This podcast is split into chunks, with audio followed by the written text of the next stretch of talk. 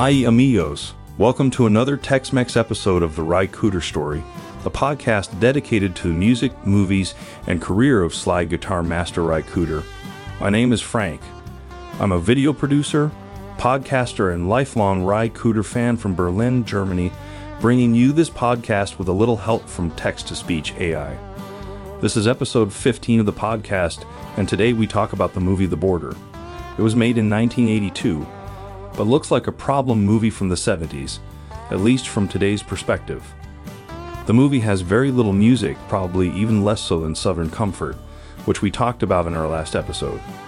But this time, there fortunately is a soundtrack album, and a pretty good one at that. As for the movie, of course there will be spoilers again. So here we go.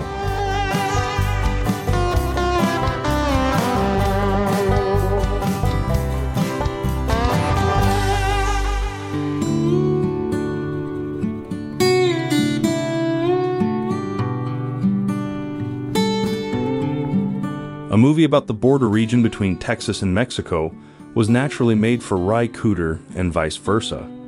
Just a few years earlier, he had spent much of his time in San Antonio playing with Flaco Jimenez and his band and learning about the world of Tex Mex. The 1976 album Chicken Skin Music was the result of this congenial partnership, as was a joint tour and the live album Showtime. As a musician, Cooder had proven himself to be something of a border crosser between countries and regions, and between a whole range of musical styles. Until then, the theme of migration between Mexico and Texas had not played a significant role in his songs, but he certainly wasn't indifferent to it. In a 2005 interview with Rock's Backpages, he was asked if he was disgusted by the treatment of Mexicans and Central Americans in the U.S. He said, It's the oldest trick in the book, since the 1840s in California, before it was a state. All the work was done by immigrants. Before Mexicans, it was Chinese, then Japanese and Italians too. My maternal grandfather was a sharecropper who came from Italy in the 20s. The Italians did better, of course, because they were white, and they were also very good at agriculture and adept at winemaking, which is one of the basic building blocks of the California economy. When Cooder heard that British director Tony Richardson was shooting a drama about a Border Patrol agent in and around El Paso, he was hooked. He immediately pulled out all the stops to get the film composer's job on the project. The problem was that he didn't actually have a lot of levers to pull. In other words, there was no way for him to get in touch with the producers. But while Cooder couldn't officially apply for the job, in reality he already had it. Because Tony Richardson was a fan. In the 60s, he had been part of the British New Wave and made successful films such as The Loneliness of the Long Distance Runner and Tom Jones. He also must have enjoyed listening to chicken skin music. He later wrote in his memoirs that he had Cooder in mind for the music even before filming began.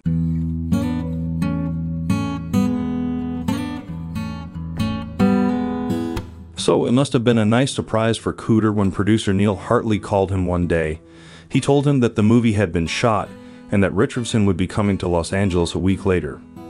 Cooder should have the theme song ready by then. Cooder received a rough cut that he liked a lot and immediately rushed to work on the song. He quickly came up with a line that would become very famous. There's a land, so I've been told, where every street is paved with gold, but it's just across the borderline. He also quickly came up with the melody, but to turn it into a complete song, he needed his friends. Legend has it that Cooder drove to John Hiatt's house in Topanga Canyon and played what he had through the bathroom window while Hiatt was shaving. Hiatt listened and warbled away.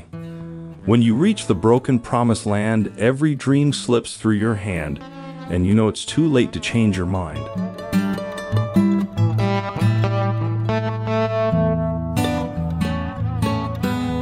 With his catch, Cooder returned to the small backyard studio he had in his home. Next, he called Jim Dickinson and asked him for a verse. Dickinson sang it over the phone. He always had stuff ready to go, as Cooder later described it. In a hurry, he put the whole song on a cassette and synced it to the film's title sequence. Not long after, Richardson and his producer arrived at Cooder's house. Richardson had just gotten off the plane, was wearing a wolfskin coat, and had a Rolls Royce waiting outside. Cooder played the three minute scene for him. Richardson stood up, said, Perfect, thank you, and drove off. Mission accomplished.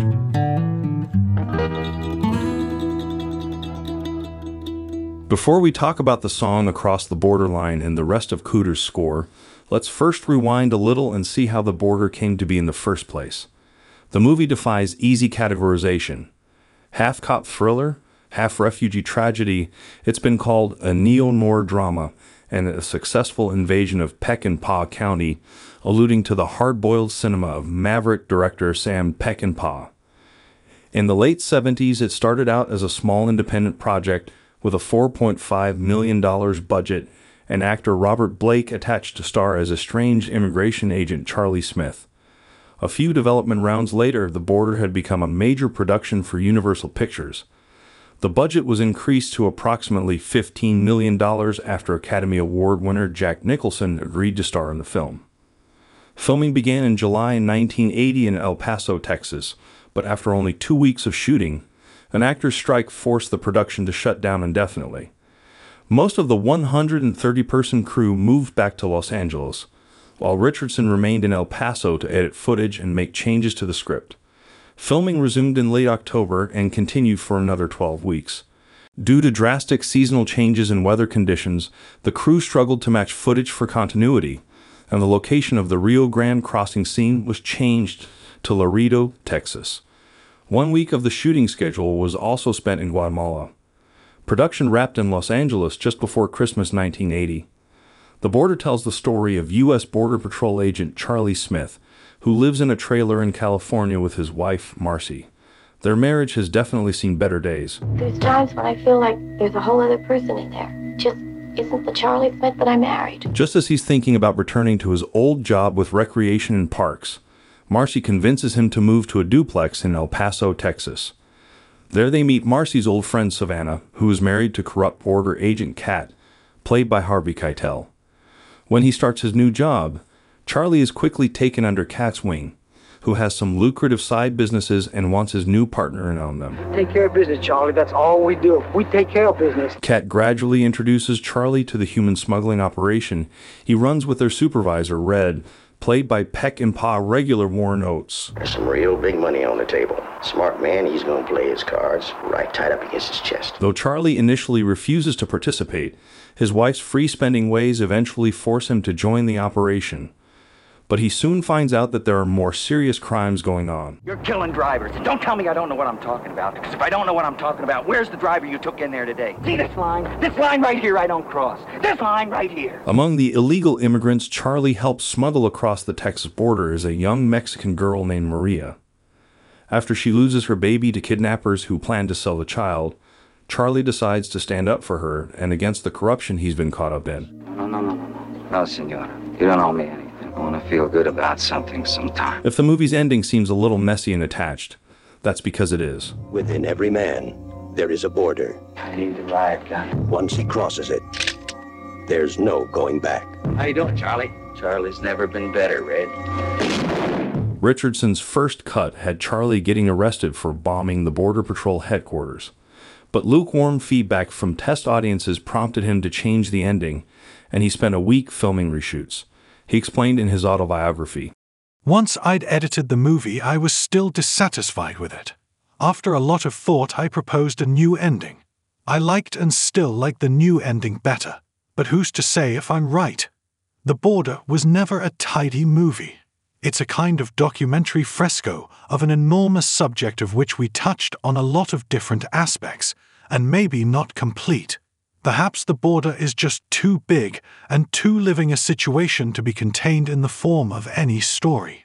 I am very proud to have been able to wrestle with it and grateful to Jack for making it happen. For once, here's a short commercial break. But don't worry, it's all about the Ry Cooder story. From time to time, we just have to say thank you to our listeners and especially to all our Patreon subscribers. So thanks for listening, for the great feedback, and especially for your support on Patreon. But to be honest, when I say all Patreon subscribers, however, there aren't that many. It would be nice if a few more could bring themselves to subscribe to one of the three tiers. Like Gregory Rees, for example, who recently joined the Money Honey tier. Thanks for that, Gregory. The podcast is a subsidy business for me, considering the cost of books, CDs, Blu rays, and especially the AI voices. That's okay, but I'm still incredibly happy every time a new patron joins. It shows me that all the work is not in vain. It's an incredible source of motivation. For the patrons, of course, the whole thing has a number of benefits too. First of all, you're supporting a good cause. I think I've made that clear. But you also get some exclusive material. I've just uploaded some new Spotify playlists. There are regular updates of the Ry Cooder timeline with all the info on releases, contributions, and tour dates. There is also an ebook with the revised texts of every 10 episodes. To read and keep. Everything else can be found at patreon.com slash the Ry Cooder Story. You might also want to give us a five star rating with Apple to help spread the word. And you can bang the drum with your friends and family, which is probably the most effective way of all. Thanks again, and now on to the border. For the soundtrack, Cooder assembled much of his usual band Jim Dickinson on piano, John Hiatt on guitar and vocals, Jim Keltner on drums, and Tim Drummond on bass. He also included contributions from Tex Mex superstar Freddy Fender and Sam Samudio, better known as Sam the Sham, of Wooly Bully fame. Flaco Jimenez served as musical consultant. Cooder. I talk to Flaco all the time, and for this project, it was pretty obvious that something of that generic sound was needed, because it's a border story. So I put him together with other people from that general area, like Freddy and Sam, who each represent a different piece of the pie down there. And it worked out really well. With Hiatt, Fender, and Samudio doing all the vocals, there was no need for Cooder to sing. The Border was his first album on which he didn't sing at all he told John Tobler and Stuart Grundy. I didn't want to sing, I wanted to listen, to make sure it was right, and watch the movie while they were playing and keep track of it, because it wasn't written down. I think it's a great job writing for films, and I'd always wanted to do it after working with Jack Nitzsche, because it's very liberating, and it's abstract. The music has a different structure, and it's not just another three or four minute song. There are some of those, but you can also have lots of sounds and nice textures, and it's doing a job of work for the film, a craft occupation. It pays well. I enjoy it, and I can stay home and do it. You can't argue with that. If you're like me and have listened to the soundtrack a lot over the years, but haven't seen the movie in a long time and are now rewatching it, you'll probably be as surprised as I was at how incredibly little of the record appears in the movie. Two songs are prominently featured the aforementioned Across the Borderline at the beginning and end, and the almost entirely played Skin Game. The sounds and textures that Cooder mentions, however, usually last only a few seconds, and the three or four minuters hardly last much longer. They are mostly playing somewhere in the background or on a car radio. It feels like Cooder and his collaborators went to a lot of trouble, but most of it was spurned by the filmmakers. On the other hand, Let's not forget that back then, movies generally had less music than today, especially in what we would now call the art house sector. So contemporary audiences definitely experienced a movie like The Border with different eyes and ears. But enough of the truisms, let's get right to the first piece of music. It's called Earthquake, and it plays during the pre-title sequence. A Mexican baptism is shaken by an earthquake, with disastrous consequences for the young Maria. It's exactly the kind of abstract, otherworldly melody that Cooder was talking about. It was probably produced with an organ, but it sounds almost like electronic music. And when we said there was no Cooder singing on the album, that wasn't exactly true. The monk like moaning you're about to hear was actually produced by Cooder and Willie Green Jr. But in any case, the vocals were alienated and reverb was added.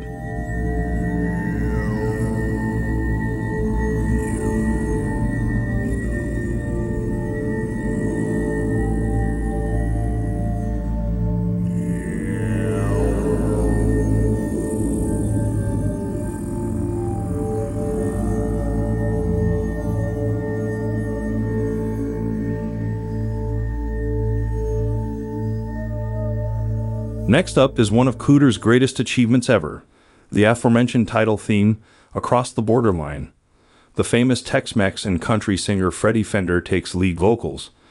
Born in San Benito in 1937, he had a troubled youth, dropping out of high school at 16 and spending time in jail for alcohol and drug abuse. At 21, he changed his name to Freddy Fender, taking it off the guitar and amplifier. He then moved to California and recorded a successful blues ballad. Throughout the 1970s, he scored a string of national number one hits on the Billboard country and pop charts, including Before the Next Teardrop Falls. On Across the Borderline, Fender's plaintive voice perfectly conveys the tired desperation of the migrant in the face of a hopeless situation. There's a land, so I've been told. Every street is paved with gold, and it's just across the borderline. The song reflects the central theme of the film in a congenial way. As we heard at the beginning, it was a relatively improvised co production between Cooder, Hiatt, and Dickinson. Nevertheless, it seems very well thought out. It sensitively depicts the paradoxical emotional world and the absurd situation of the refugees. Their naive hopes are shattered a thousand times over by the reality of the other side. You've paid the price to come this far, just to wind up where you are. It's an eternal perpetuum mobile, at least as relevant today as it was then, practically everywhere. The backing track features the songwriters on guitars and piano, Tim Drummond, Jim Keltner, and uncredited strings arranged by Nick DeCaro. An accordion can also be heard. This could be an uncredited Flaco Jimenez, but some reviewers speculated that it was Sam Samudio imitating an accordion on the organ. The band creates a dusty atmosphere of quiet desperation. Fender's vocals contrast with the soft, gospel like backing vocals by Willie Green and Bobby King. They create a real sense of the exhaustion of a person reaching out for a new opportunity while fearing either capture or disappointment. Up and down the Rio Grande, a thousand footprints a secret no one can define. The river flows on like a breath in between our life and death. Tell me who the next to cross the borderline. There is a long list of cover versions of Across the Borderline. Cooder did not miss the opportunity to cover the song himself five years later on Get Rhythm. Harry Dean Stanton was also involved. The actor picked up the baton and later performed the song solo. Flaco Jimenez recorded it with John Hiatt on his Versions collaboration album. Willie Nelson made it a hit on his album of the same name. Bob Dylan, Bruce Springsteen, and Tom Jones have performed it live. And in 2019, Guatemalan singer Gaby Moreno collaborated with Van Dyke Parks on another very moving version, just to name a few.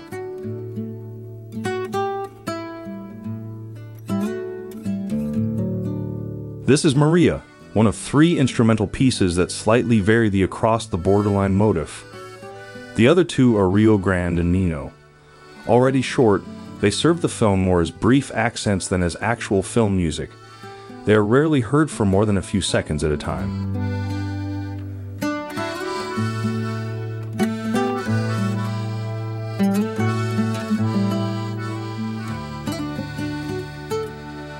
This brings us to a number of songs that are complete tracks on the album, but are barely noticeable in the film. They are just background noises that provide the right atmosphere for a drive, a living room scene, or a party. The first is called Texas Bop. It's a composition by Jim Dickinson, sung by Dickinson himself. Set in El Paso, the song mixes Texas bop with hearty southern boogie and piano driven rock and roll.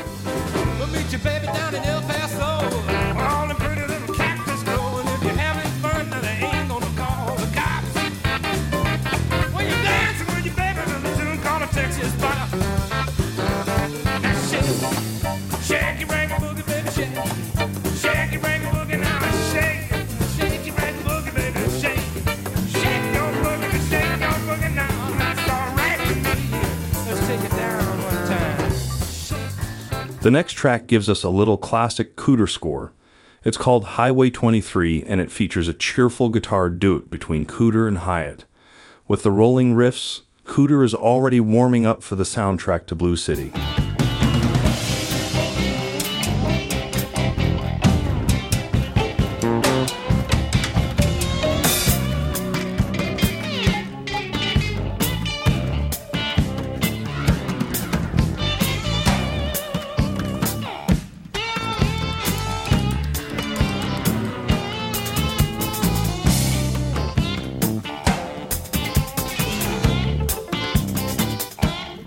Palomita. The next song is another Cooder composition, co written with Sam Samudio, who also sings on it. It's classic feel good Tex Mex, driven by an accordion that, although uncredited, must be Flaco Jimenez's.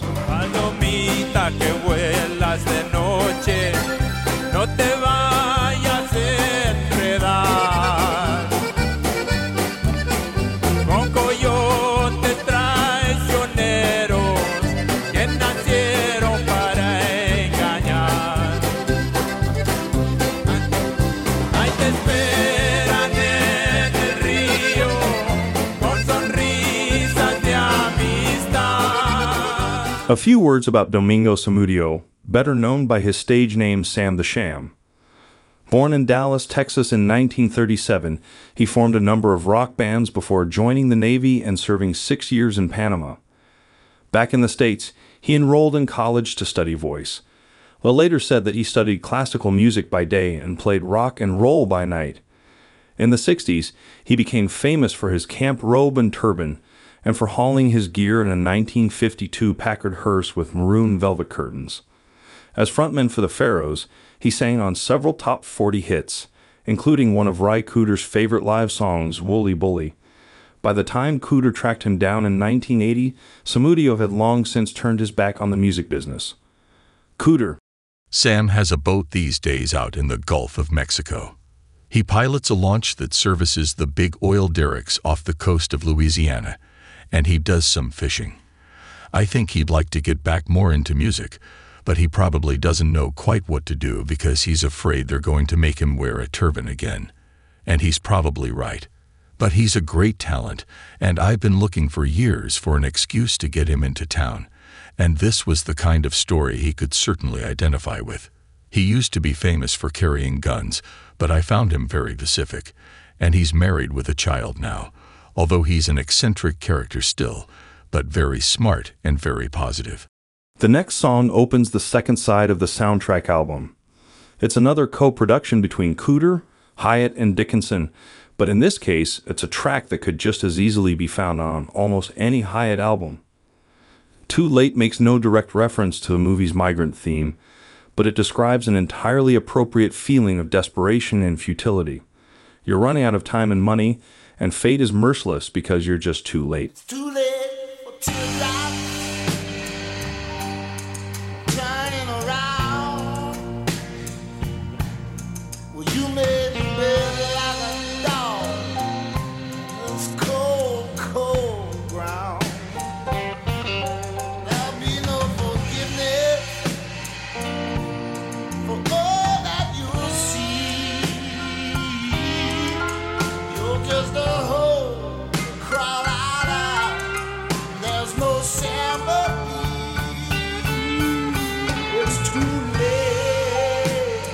The song No Quiero takes us back to Tex Mex territory.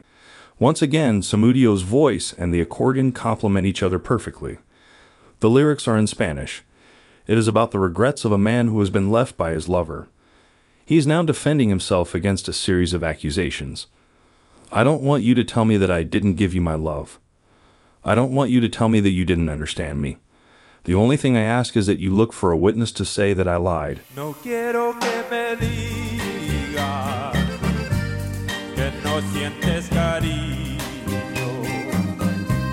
No quiero que me digas que no sientes amor. No quiero que me digas que no me has comprendido.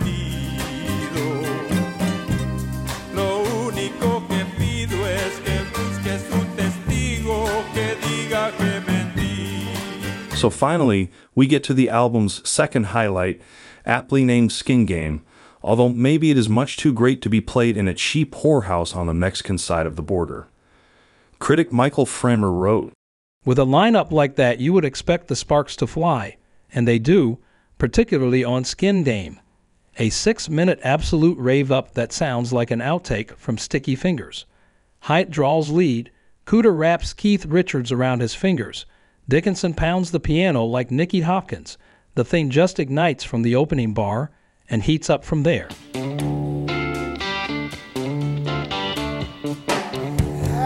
amigos, don't pass this by. Here we got everything that money can buy. Hiatt sings it wonderfully dirty. In addition to Cooder's ingenious continuous riff, there are some great slide passages, amazing rhythm changes, and great backing vocals from the almost complete crew Cooder, Samudio, Bobby King, and Willie Green.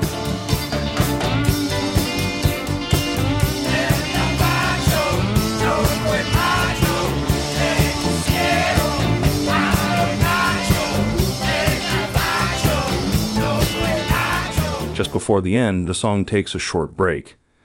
Cooder's guitar purrs softly to itself, as if to gather all its strength once more, before the music swells one last time into a grandiose Furioso finale.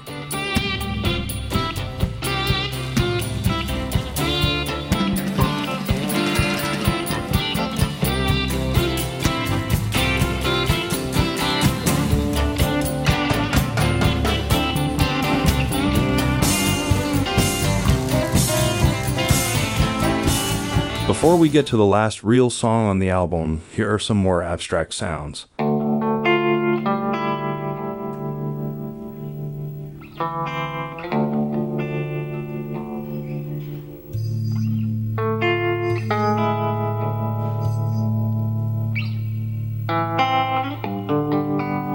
This piece is called El Scorcho, and a few seconds of it can be heard towards the end of the movie when young Maria ends up in some kind of prison for refugees and her baby is stolen.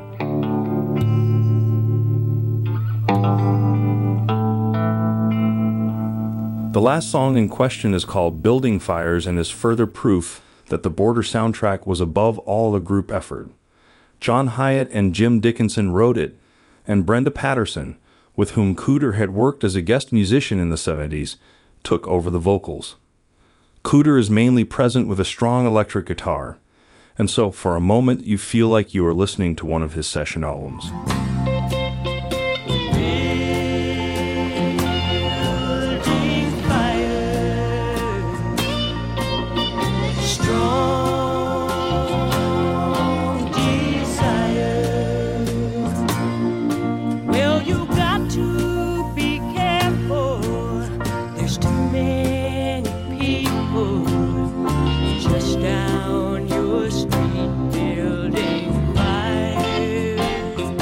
Border opened in cinemas in early 1982. Box office was unremarkable. But as much as we like to complain about the tastes of the general public, who generally don't appreciate musical or cinematic gems, in this case we have to agree with them. The movie falls between all stools. It can't decide which of its many levels it actually wants to focus on. What it does do well is convey a sense of the eternal cycle along the border, of the absurd contradictions of a policy that both needs and rejects immigrants. On a dramatic level, however, the border hardly works. The marriage drama is too silly, the corruption plot too cryptic, the Savior story too implausible. Vincent Canby wrote in the New York Times Although it has been made with intelligence, is well directed and acted and is in touch with the ways of lower middle class American life. It has the sort of predictable outrage and shape of a made for television movie. It has suspense but little excitement.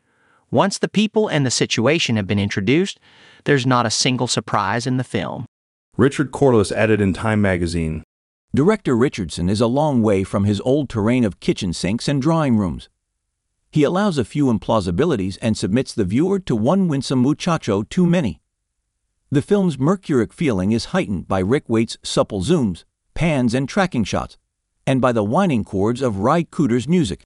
In the 1982 interview with The Face, Cooder had an explanation for the movie's underwhelming performance. In his opinion, it was the subject matter. There just wasn't enough interest in the fate of the wetbacks, as Mexicans living in the U.S. are sometimes pejoratively referred to. Mind you, nobody cares. Nobody likes wetbacks, and nobody likes movies about wetbacks. If it wasn't a popular movie, and it wasn't, it's because it wasn't a popular subject. It's a grisly problem, and traditionally grisly problems involving people are always swept under the carpet because of the size of the place. You can stick all the Pachucos in the eastern part and all the blacks down in Watts, and no one's gonna care so long as they don't see 'em. The politicians that run LA aren't gonna solve the problem. It's only worse now with Reagan in there taking away even the little token amounts of money for people that really need it. He was governor of California, and he did more to sell out that state into the hands of big business than any other governor in the history of California.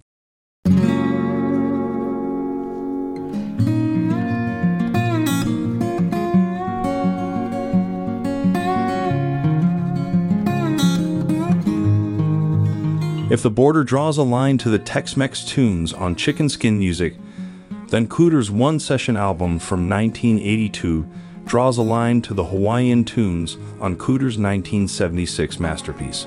Called Cane Fire, it was the fourth studio album by the Peter Moon Band, formed in 1979 by, you guessed it, Peter Moon.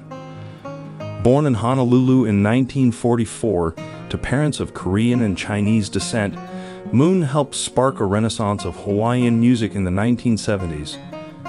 Growing up, he loved music and would put classical music on the turntable while taking naps. He was naturally gifted with the ukulele and slack key guitar and learned to play both by ear. In the 1960s, he played with Gabby Pahinui and later served as his manager. Moon began recording in the late 60s and later performed with a band called Sunday Manoa. The Peter Moon Band released its first album in 1979. They incorporated elements of rock, reggae, swing, jazz, and Latin music in a series of albums through the mid 1990s. This mix of styles can be heard on the one song on Cane Fire to which Cooder contributed his electric guitar. It has the rather unpronounceable title Hanohano Hanalei.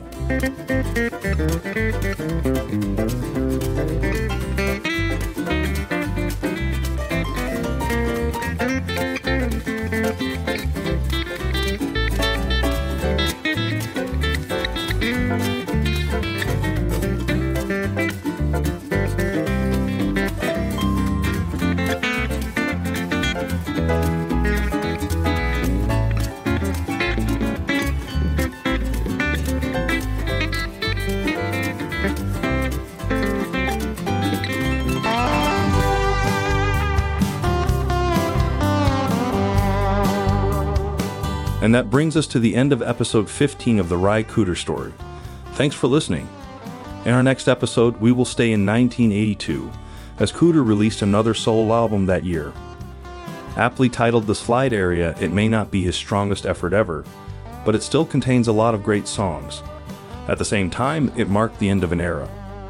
For The Slide Area was the 10th album to be released in an astonishingly short period of time, between 1970 and 1982 to be exact. He would never be as prolific again. In the 30 or so years between 1987 and 2018, only eight more would follow. So never despise a Cooder solo album and tune in in two weeks. In the meantime, follow us on social media. As always, you can find all the links in the show notes. Thanks again for listening and see you next time.